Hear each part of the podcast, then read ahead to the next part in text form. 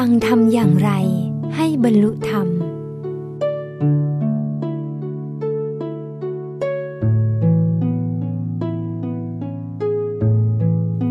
ที่มีปัญญามากจะมีคุณธรรมที่โดดเด่นอยู่อย่างหนึ่งคือเป็นผู้มีความเคารพเพราะความเคารพเป็นคุณธรรมที่ทำให้สภาพใจถูกยกสูงขึ้นพ้นจากความถือตัวต่างๆมีสภาพใจที่เปิดกว้างพร้อมจะรองรับความดีจากผู้อื่นเข้าสู่ตนและสามารถคิดตระหนักในคุณงามความดีของผู้อื่นได้อย่างละเอียดละออ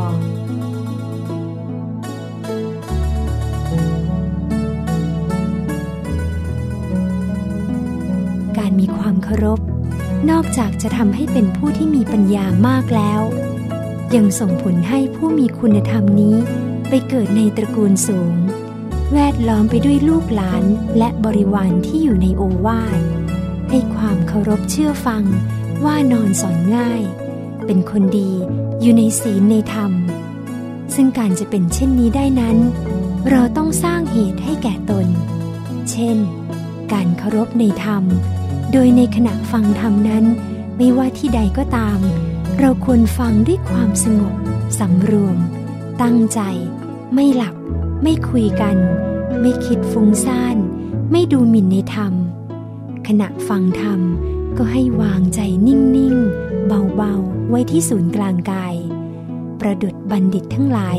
ที่ฟังธรรมจากพระสัมมาสัมพุทธเจ้าในการก่อน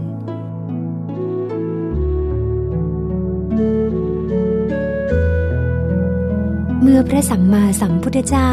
ตรัสเทศนาสิ้นสุดลงบัณฑิตผู้นั้น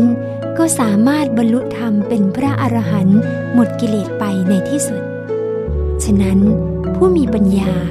พึงสร้างเหตุเช่นนี้ให้แก่ตนด้วยวิธีการง่ายๆโดยฝึกธรรมจนคุ้นให้เป็นนิสัยและเมื่อถึงคราวบุญส่งผล